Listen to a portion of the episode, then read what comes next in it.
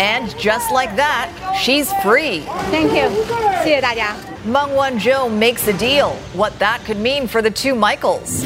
Standoff in Chilliwack. They have uh, snipers posted on three of the buildings. The tense situation that triggered a major police response and close the downtown core.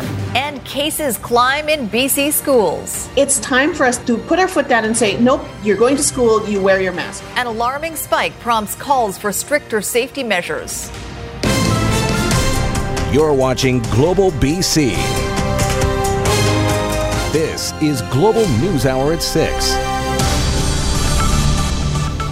Meng Wanzhou walking out of BC Supreme Court today, a free woman after a nearly three year long saga. The Huawei CFO reached a deal today with the U.S. government allowing her to return to China. Good evening and thanks for joining us. That plea deal is having an immediate effect on the case of the two Michaels. Michael Kovrig and Michael Spavor have been held by Chinese authorities, widely seen as retaliation for the case of Meng Wanzhou. But just moments ago, Prime Minister Justin Trudeau announced both Canadians are on their way home. About 12 minutes ago, the aircraft carrying Michael Kovrig and Michael Spavor left Chinese airspace and they're on their way home. They uh, boarded at about 7:30 Ottawa time, uh, along with uh, Dominic Barton, Canada's ambassador to China.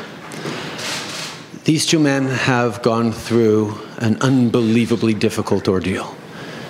Uh, for the past thousand days, uh, they have shown strength, perseverance, resilience, and grace, and we are all inspired by that. And while the two Michaels are on their way back home now, we believe Meng Wanzhou is now on a plane headed to China after reaching what's called a deferred prosecution agreement, pleading not guilty to U.S. wire fraud charges. In return, the U.S. government withdrew its extradition request. Rumina Daya joins us from Vancouver following Meng's appearance in BC Supreme Court this afternoon and to explain this extraordinary turn of events. Rumina. Sophie, an epic day in three countries being watched by the world. As you said, Meng Wanzhou is finally free. A short time after leaving BC Supreme Court this afternoon, Meng headed straight to YVR. She's headed home to China, almost three years under house arrest in Vancouver.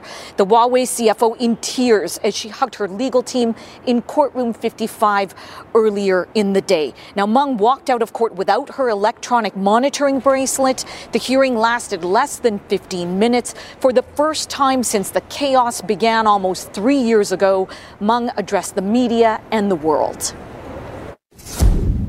Over the past three years, my life has been turned upside down.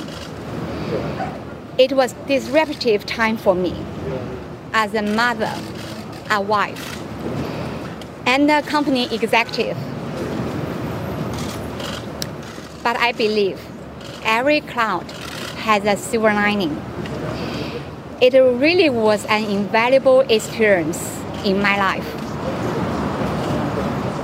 I will never forget all the good wishes I've received from people around the world. Now, the day began in federal court in Brooklyn, New York. Meng appearing via video, pleading not guilty to all charges, including bank and wire fraud. The U.S. entering into a deferred prosecution agreement, as you mentioned, Sophie. This means that all the charges will be dismissed December 1st, 2022, if Meng doesn't commit a crime or breach the terms of the DPA. Now, by entering into the plea deal, Meng has, quote, taken responsibility for her principal role in perpetrating a scheme to defraud a global financial institution, said acting U.S. Attorney Nicole Boeckmann. So, how does Canada fit into this? Meng was arrested at YVR December 1st, 2018, at the request of the Americans.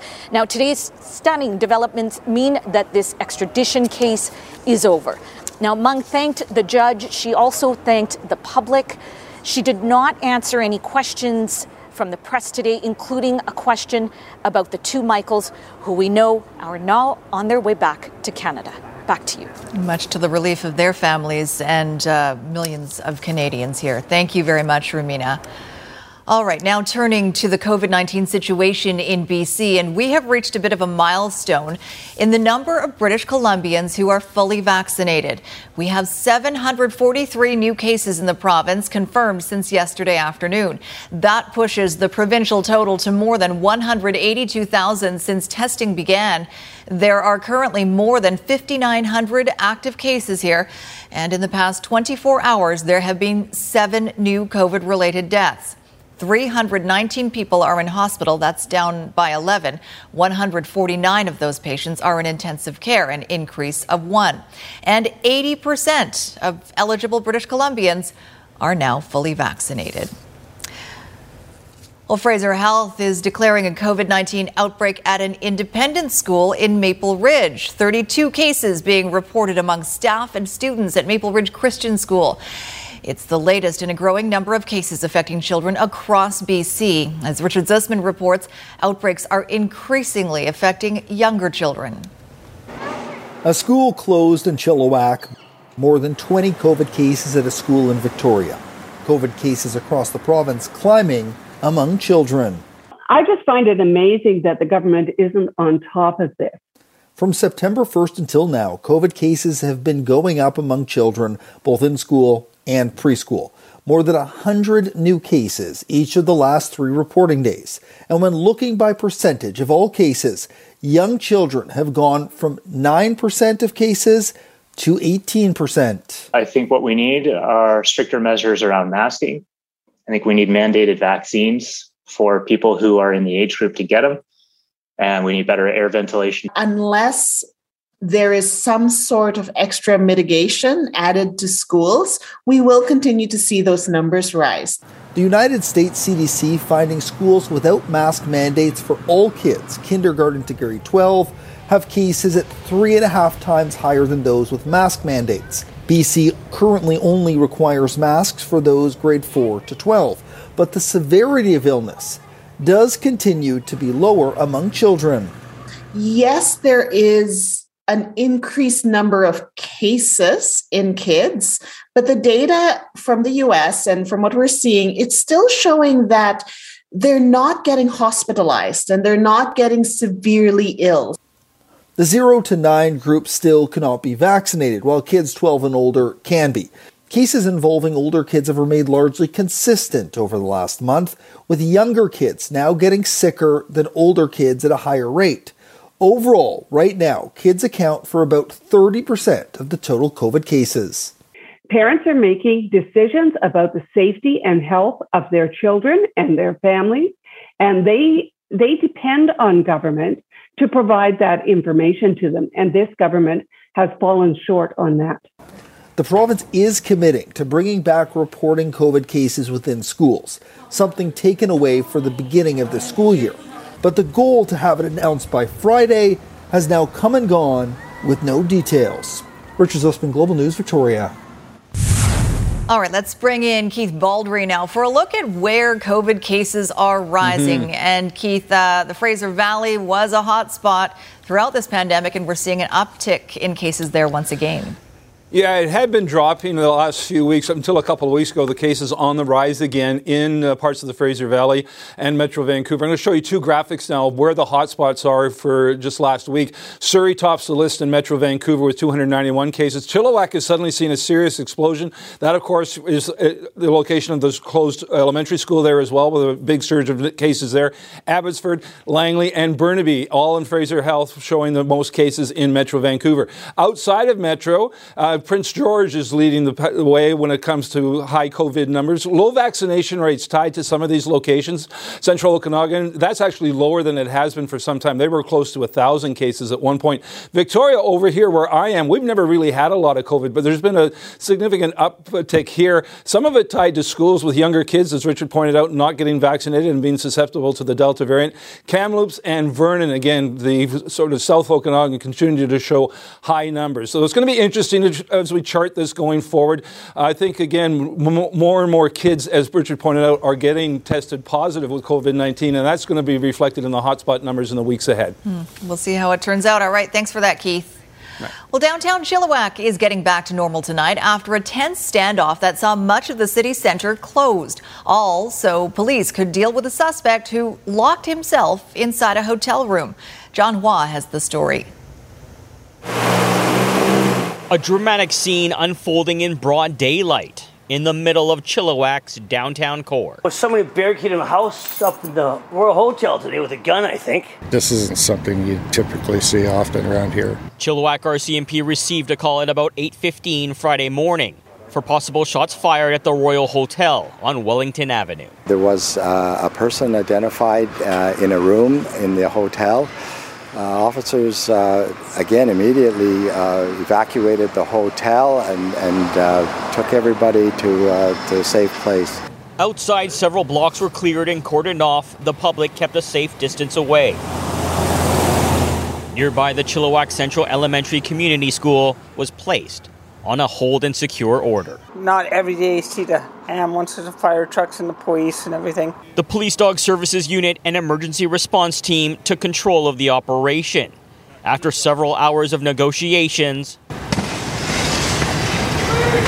the police made their move. The decision is made when uh, all other outlets of negotiation have uh, not been successful. After a standoff that lasted about four hours, a 37 year old man was apprehended under the Mental Health Act. Whether there was a weapon involved, RCMP says is still under investigation. The concern is the safety of the public, the safety of uh, our uh, officers, and the safety of uh, the, the person uh, themselves. For already struggling businesses shut down by the incident, Chilliwack RCMP says it understands their frustration. They've really been inconvenienced today with uh, the cordon and uh, the events that have taken place, and, and we really thank them for their patience. At the end of the day, police calling it the best possible outcome to a situation that shook Chilliwack's downtown to its core.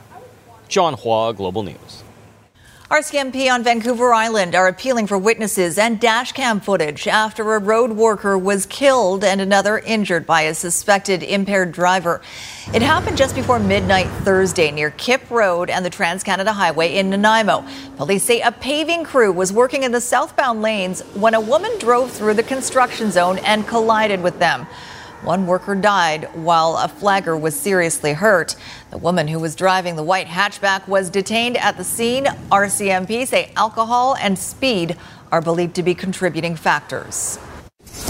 The driver remained at the scene, was investigated for impaired driving, later provided two breath samples, of which they failed, and will be pursuing criminal code charges for impaired driving causing death. Three Vancouver police officers are facing assault charges related to an altercation during an arrest more than four years ago. As Catherine Urquhart reports, the suspect was seriously injured when he allegedly tried to flee police at a SkyTrain station.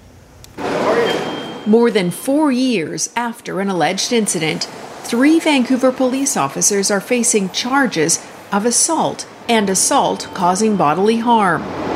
The charges are connected to the arrest of a suspect near the Broadway and Commercial SkyTrain station back on May 24, 2017. Constable Brandon Blue is charged with assault causing bodily harm. Constables Bo Spencer and Gregory Jackson are charged with assault. Sources have told Global News that during the arrest, the suspect sustained numerous broken ribs. We're also told that the entire incident was captured on surveillance video. BC Prosecution Service says charge assessment in the case was significantly delayed due to complexity of issues, volume of initial disclosure, requests for further information, and perhaps most notable, receipt of additional disclosure.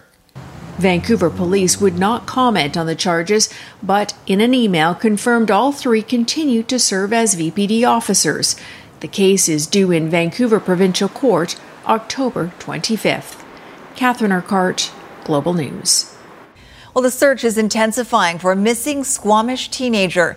An overwhelming show of support from the community as members of the public joined in the effort today to find Richie Stelmach what officials are asking people to look for next on the News Hour. we're on the edge of the cliff. There's very little else we can add at this point. The healthcare system pushed to the brink. Triage plans put in place in Alberta. That's coming up later on the news hour. Plus, I'm good, I'm good, I'm good, I'm good, I'm good. Forget the elevator. Dozens of people, including me, went down the Hyatt Regency Hotel today the hard way. We'll show you how it went later on the news hour. Right now, in Squamish today, hundreds of community members joined the official search for a 15 year old boy who vanished from his home earlier this week. Agahi has more on the outpouring of support in the desperate effort to find Richie Stelmach. Leaving no stone unturned. An army of dedicated volunteers going door to door on Friday to check backyards, campers, and just about anywhere they could possibly find a clue leading to 15 year old Richie Stelmach. My grandson is the same age and a classmate of the boy. I mean, it's a small community, so all of our hearts are, yeah, there. The Squamish teenager missing from his family home in the Garibaldi Highlands since early Wednesday morning. The last time anyone saw him, he was going to bed. His family has said from the start the disappearance in the middle of the night is very uncharacteristic. Richie's a very shy 15 year old, so again, we don't know why he left. Three days and still nothing.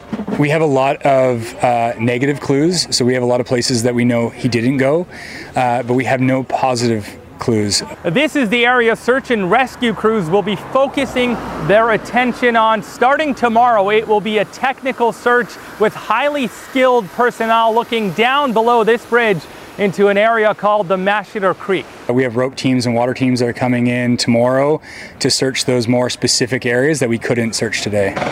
Richie Stelmach's disappearance has touched his entire community. On Friday alone, an estimated 700 people joined the search. We are in communication with Richie's family every day. They are incredibly thankful for everybody who came out. They are overwhelmed by it.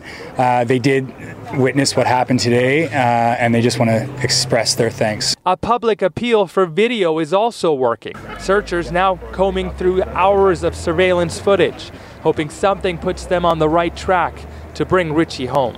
Emad Agahi, Global News. A logging truck driver got caught in a rather tight situation in the BC interior today. This big rig loaded with logs somehow became wedged under the rail overpass at First Avenue and Lansdowne Street in downtown Kamloops.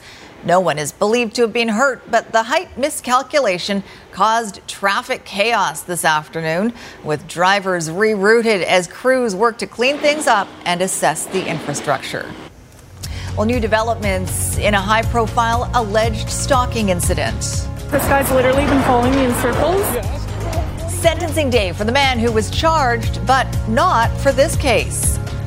Plus, a bizarre attack on the downtown east side. The unusual weapon officers discovered.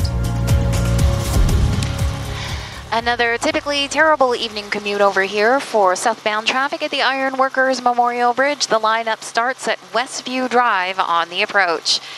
Getting free stuff with more rewards points is easy, especially when you shop during the 20 times more rewards points event all this week at Save On Foods. I'm Trish Jewison in Global One at the Iron Workers Memorial Bridge.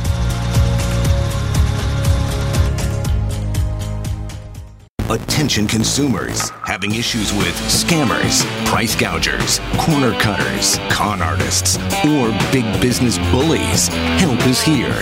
Anne Drewa investigates consumer matters on Global News.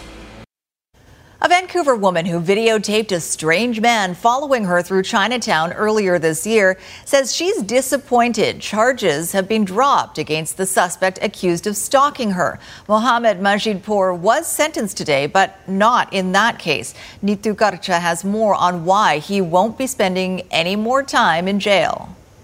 Mohammed Majidpour appeared virtually here at the Vancouver Provincial Court for a morning sentencing hearing. The 34 year old man who was arrested in relation to this high profile stalking incident in Vancouver on March 17th has had his charge of criminal harassment in relation to it dropped. Jamie Coots recorded a video of her being followed that day for more than half an hour by a man she says relentlessly and silently pursued her through an area of downtown Vancouver. Majidpour pleaded guilty to multiple charges in relation to unrelated incidents in Vancouver and Richmond earlier this year, including mischief, breaking and entering, uttering threats, and assault with a weapon. He was sentenced to one day in jail with 180 days credit for time served and 12 months probation with conditions including attending a forensics psychiatric outpatient unit for treatment, not possessing any weapons, and no contact with four people, including Coots. Crown Counsel says the sentencing range appropriately reflected the criminal conduct of the offender, his moral culpability, and personal circumstances. But Coots told Global News she's disappointed in the outcome and continues to feel unsafe when outside alone after dark. The VPD says she did the right thing by coming forward. We have seen an alarming number of incidents throughout the spring and summer involving stranger attacks, random assaults, and sexual assaults against people of all genders. This case is important because it shows that when you do make that decision to contact police to report a crime, when there is evidence that supports that crime, we can do a lot. We can identify the people responsible, we can lay charges, and those people can be held accountable.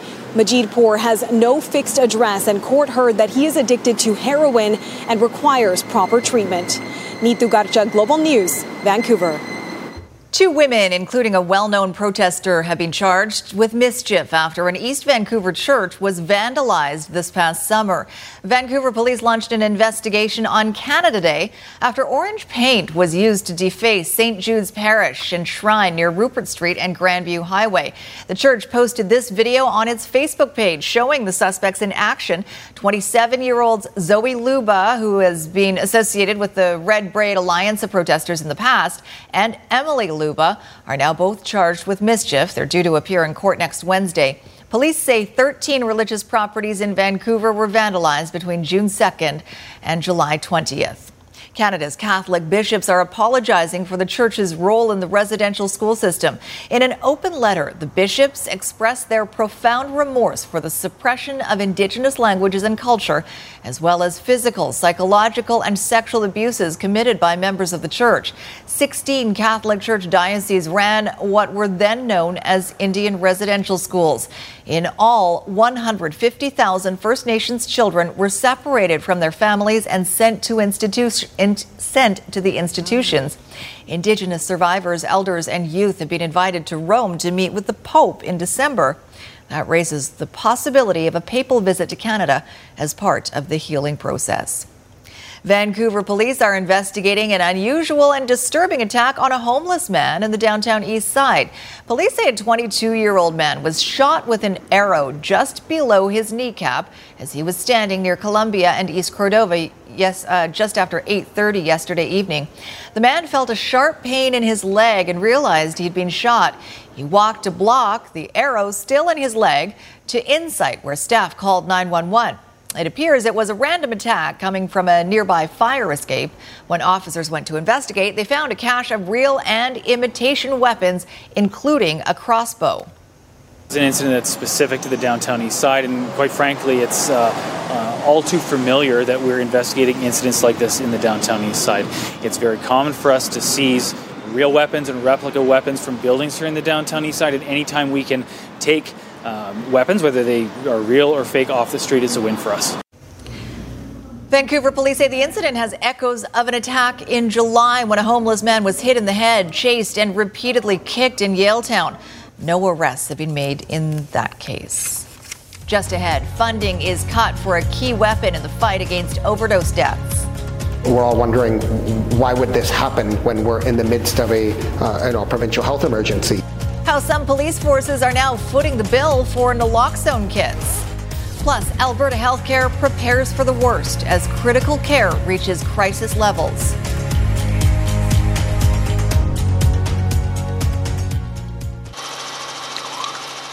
Good evening. Traffic is moving well in both directions over here at the Massey Tunnel. Counterflow is out, and you've got two lanes both ways. Planning a trip with BCAA Travel Insurance, you get free COVID 19 medical coverage and worldwide virtual care from BC's top choice. I'm Trish Jewison in Global One at the Massey Tunnel.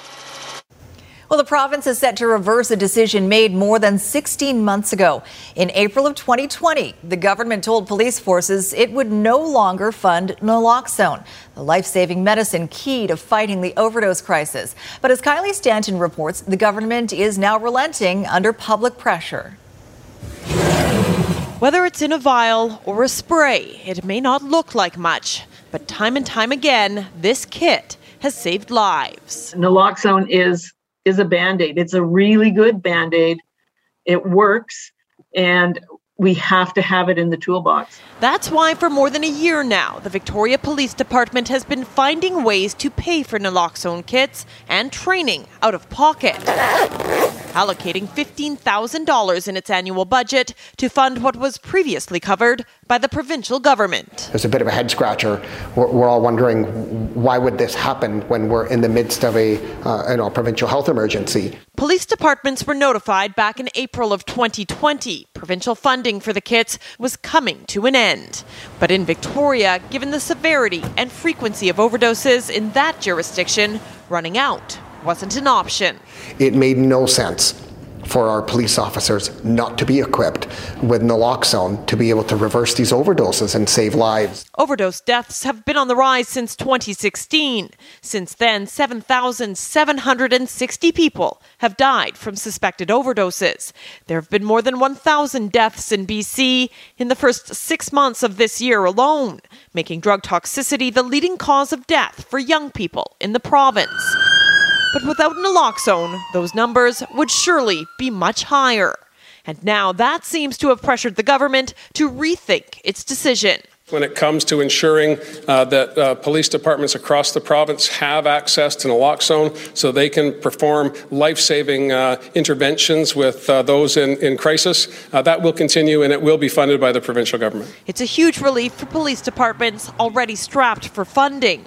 But for advocates, while grateful for the change of heart, they say much more needs to be done to address the need for safe supply. We need to move forward much quicker on on um, policies that save lives. Because as it stands, the crisis is still killing six people a day. Kylie Stanton, Global News. As hospitals in Alberta are increasingly stressed by the growing number of COVID 19 cases, fear is also growing that medical staff are about to make on the spot life and death decisions. Doctors say some triage measures are already in place. Global's Chris Chacon reports. With the province's ICU capacity inching closer to its breaking point, major components of triage have already started. They're measures that disturb some Alberta doctors. None of us, nobody in healthcare, uh, none of the nurses, respiratory therapists, doctors signed up to to make those kind of decisions. That that's disaster mode functioning, and and we absolutely want to avoid that if we can. Dr. Paul Parks says things like surgery cancellations and resource delays are not normal steps, but they are a type of triage. We're seeing those things now. Critical care triage comes next. That's when doctors would have to make on the spot life and death decisions.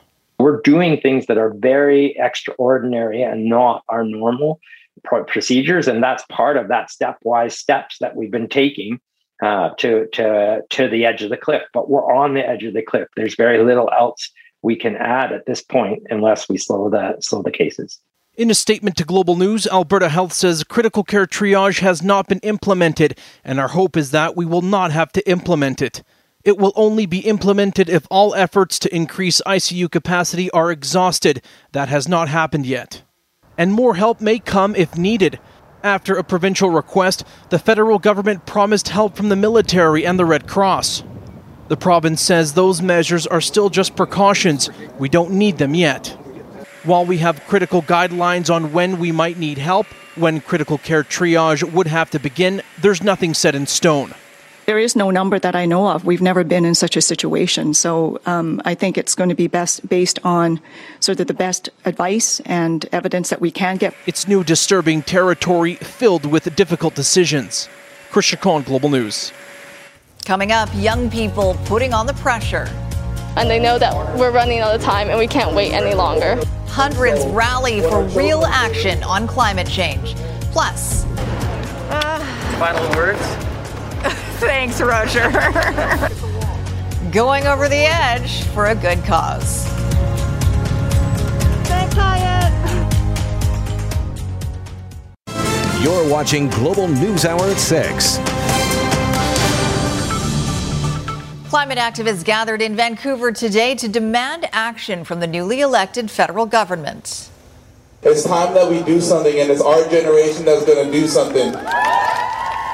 A few hundred young people, including high school students and members of Sustainabiliteens, converged on Jack Poole Plaza for a rally in solidarity with the global climate strike. The group is calling for Ottawa to stop fossil fuel expansion and to implement the 94 calls to action from the Truth and Reconciliation Report. Our generation, when we think about the future, we're not sure what it'll look like. There's so much uncertainty as to what it's going to turn out like since we haven't seen any real action in the past few years. And that's why we're so passionate about coming out here and really pushing the government and the people in power to um, hold them accountable. All right, let's bring in senior meteorologist Kristi Gordon for a look at our weather forecast. Boy, what a gorgeous day it was today. Hopefully, we'll see a repeat tomorrow, at least for you know part of the weekend, Kristi. Yeah, it looks like our weekend is split in half, Sophie. So a great day on the way for us tomorrow. I put a call out yesterday for everyone to go and enjoy the fall colors, and boy, did you ever. Here's a look at some of the photos. This first one from Vanderhoof, Geneva, sending us that with the bright yellows, as you can see there as she's going down the road. Thank you so much. And look at this one from the Alaska Highway. I loved it. The deciduous trees lining the highway there, and you can see the dark green in contrast. Thank you to John for that one. And one more showing an array of colors in through the Cariboo region. So keep sending them in. Yes, you've got another day on the way for you tomorrow to be able to get out there and enjoy it. Today it was warm. It was almost summer like 27 with the Humidex values out through Pitt Meadows, Abbotsford as well. It won't be as warm tomorrow, but at least we'll see the sunshine. The, currently the jet stream is driving onto the north coast, and that's where we're going to continue to see the rain this evening, but it is going to shift a little further south tomorrow. So periods of rain for the central coast. For the south coast, though, sunshine. Although we are going to see increasing cloud by the evening hours tomorrow, but it should be dry. Sunday, not looking dry. Yes, wet and windy on Sunday,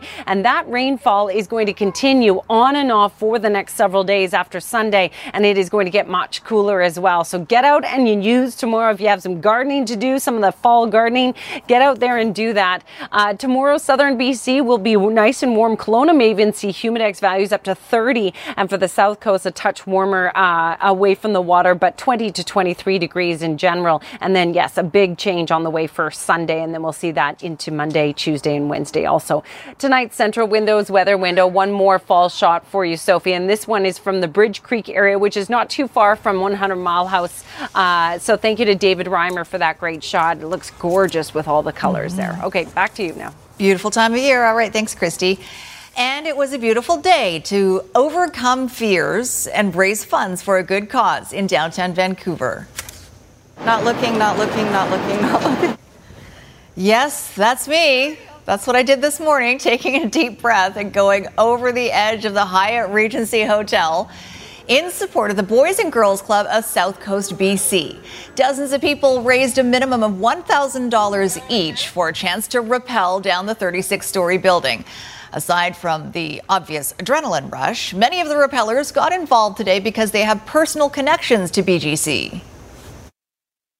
We could tell you a million programs we offer, but what's most important is that we instill in kids that they matter, that who they are is who they're meant to be, and we just try to pull alongside them to give them every opportunity to just navigate childhood in a way that's going to help them launch into adulthood as amazing adults. And we see that in these people coming back to help to, to pay it forward to other kids. What do you think your daughter? Oh my God. she made me nervous. I'm so proud. Okay, my mom's. I didn't tell my mom that she was going to be on TV tonight, so she's probably mad at me. well, we all we're all happy to see her. Yeah, see.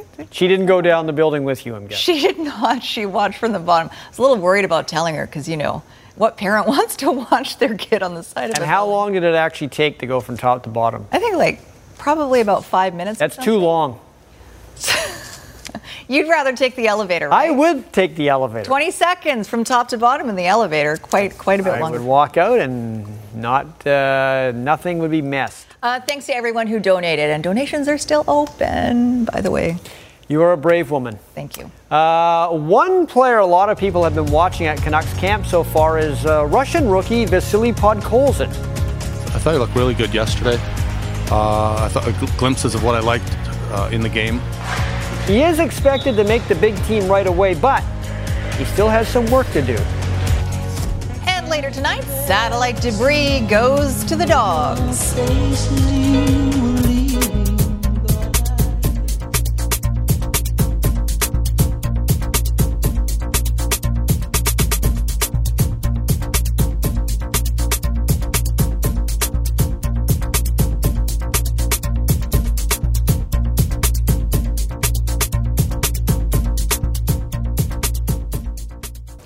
Excited about uh, the Canucks. Yes, they actually play a game on Sunday in Spokane against the Kraken. The Kraken. Although it won't, it'll be a lot of the kids and stuff, but still, they'll be wearing the uniforms. It'll the be the rivalry Kraken's, begins. Yes, it'll be the Kraken's first ever exhibition game. Uh, actually, their first home game is against the Canucks too. The Kraken. Okay, so the guys who are missing on day one of Canucks camp were missing on day two, and that includes defenseman Travis Hamonic. Now, Jim Benning said the other day he would be at camp on Thursday, but he didn't show up because of personal reasons. And who knows what those personal reasons are? I know if you go on Twitter, there are a lot of people speculating it's about vaccinations, but that is just speculation right now. As for the guys who are here, today was a little more fun than day one. There were no bag skates, and Barry was there to watch it all. For the first time in this training camp, we got to see some game action white team versus blue team for Coach Travis Green, a chance to see his guys in action, perhaps put to use some of the coverages and drills they were doing in day one. Stuff that coaches appreciate, but hey, fans were looking for dynamic plays. And the stars early were the goalies. Thatcher Demko looked very solid, made a breakaway save. And at the other end, Yaroslav Halak, the veteran, made a great save off Bo Horvat. So they were in fine form. And a beautiful play on one of the goals for Team White. Nic Petan scoring the goal as uh, he looks for a spot in the uh, bottom six on this Vancouver Canucks hockey team. Also, very notable by his absence today for the second straight day, defenseman Travis Hamonic. The Canucks say it's for personal reasons, but there is rampant speculation that it has to do with vaccinations or the lack of vaccination for Travis Hamonic. Is there an update on Travis Hamonic? Nope. So this brief camp comes to a close tomorrow. They'll do it all over again with one more scrimmage, and then they will choose a lineup to go down to Spokane to play their first preseason game against the expansion Seattle Kraken. At Canucks camp in Abbotsford, Barry DeLay, Global Sports. Travis Green was in a hurry, but I do know for a fact they went out golfing this afternoon. So maybe he had his tee time and he had to go. He couldn't Sure, talk anymore about Hamonic. the uh, Canucks are hoping Vasily Podkolzin can start the year with the big club on opening night and not have to begin his career in Abbotsford. Although I don't think it's such a bad thing if he does have to start with the baby Canucks. They're just down the road. He can get acclimatized to North American hockey there. But Travis Green says he does understand what they want of him. And he thinks that Podkolzin can do what they want him to do. He, understands a lot more than I thought he would. Um, you can tell he's he's focused. He, he he understands that he probably needs to fast track a little bit. I I, I was really impressed with his conditioning, uh, how he did in the skating test yesterday. I, I, I thought he might uh, struggle in that, like some young guys do in, in their first camp. But uh, you know, it says a lot about how hard he's worked to to be here. I'm always a little leery to put anything negative because people tend to take it the wrong way. But there's, like every young player, there's going to be things that he needs to work on, and, and those are things that we have to talk to him about. But I thought he looked good yesterday. I thought he looked good today. So, right after the BC Lions game tonight against Edmonton, the staff at BC Place will have to take out the football field and very quickly put in a soccer pitch for tomorrow night's game between the Whitecaps and FC Dallas at 7. That game will be on AM 7:30, just like tonight's football game, which starts at 7:30. Uh, both of these teams, FC Dallas and the Whitecaps, have fired coaches this year. They're both sitting out of a playoff spot in the West right now, but the Caps have been playing a lot better the last two months than Dallas, which has only one win in its last eight games. A couple of weeks ago, we were the, last dog on the ball, you know, and now we, we made our way out, and that was tough work. So we know where we're coming from, and we're playing against a vulnerable team. They lost the coach, but you know, a vulnerable team might be a very a dangerous one. But obviously, with a win, we can probably end their season, or mostly end their season, and that's that's a big goal for us. DK Metcalf has uh, more penalties this year than touchdowns, three more than he has touchdowns, and he seems to be getting into it with defenders after plays. He says defensive backs have been chirping him a lot this season, tra- trash talking, talking smack. I'm uh, sure the Vikings will try it again on Sunday as well. But Metcalf says he's got to learn to tune it out. He should get one of those noise canceling helmets if there is such a thing. But it's not easy sometimes for him. I'm an emotional person. I play with, uh, you know, a competitive edge, and you know, I'm not trying to lose anything, whether that's an argument or a route or you know anything. So you know, I'm just gonna compete my butt off. But uh, you know, like like I just said, uh, get close to the line, but don't cross it. All right, Jays and Twins. As Toronto is trying to get back in a wild card position, they're chasing the Yankees now, one game behind New York.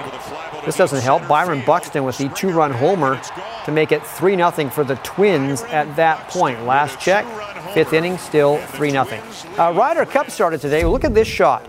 Jordan Spieth on the side of a hill. I can't even see the ball. And after he hits it, yeah, he has to uh, find a flat spot to stop. And if he doesn't find one soon, he'll be in Lake Michigan. But look where the ball ended up. One more look. Brilliant.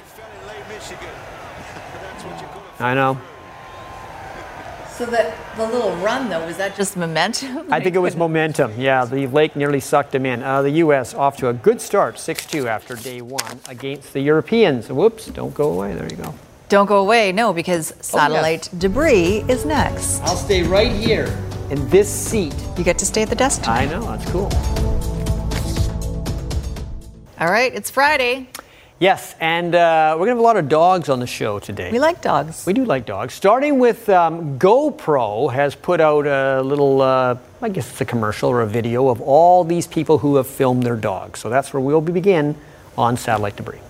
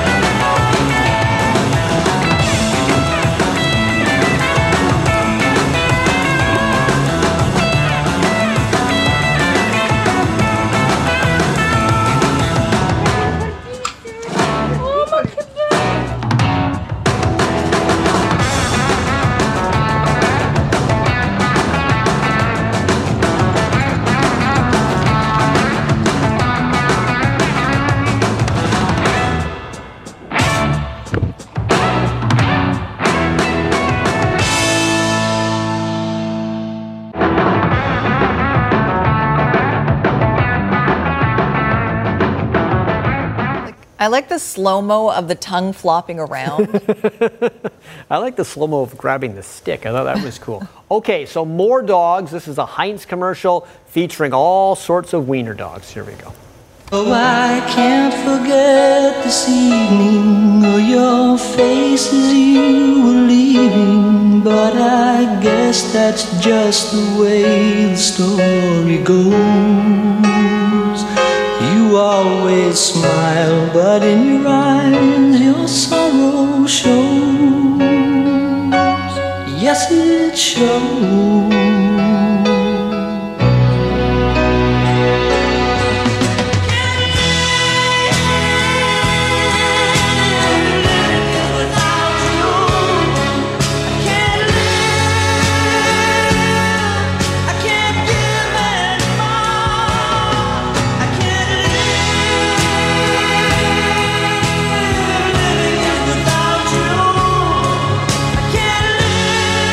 Hard to resist great taste.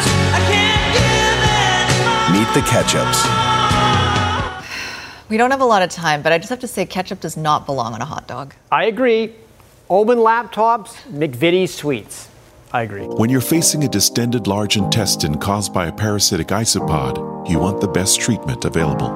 At the Mount Omen Clinic, our surgeons are leading the world in invasive surgery for one simple reason every one of them is a gamer. They're scientifically proven to make 32% less errors, increased hand eye coordination, improved focus, better results. Let's gank this thing. The future of invasive surgery is here, and you're in good hands. Gamer Hands. I'm not gaming for me. I'm gaming for you. Transcend humanity with Omen.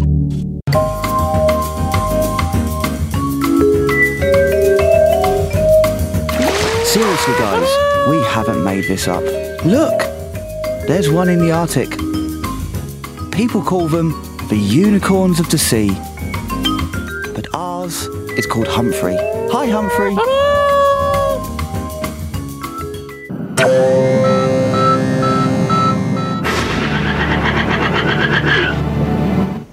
And on that note, have a great weekend, everyone. Yeah, mustard, hot dog, Yeah. no ketchup. Relish is good. Well, relish is okay. But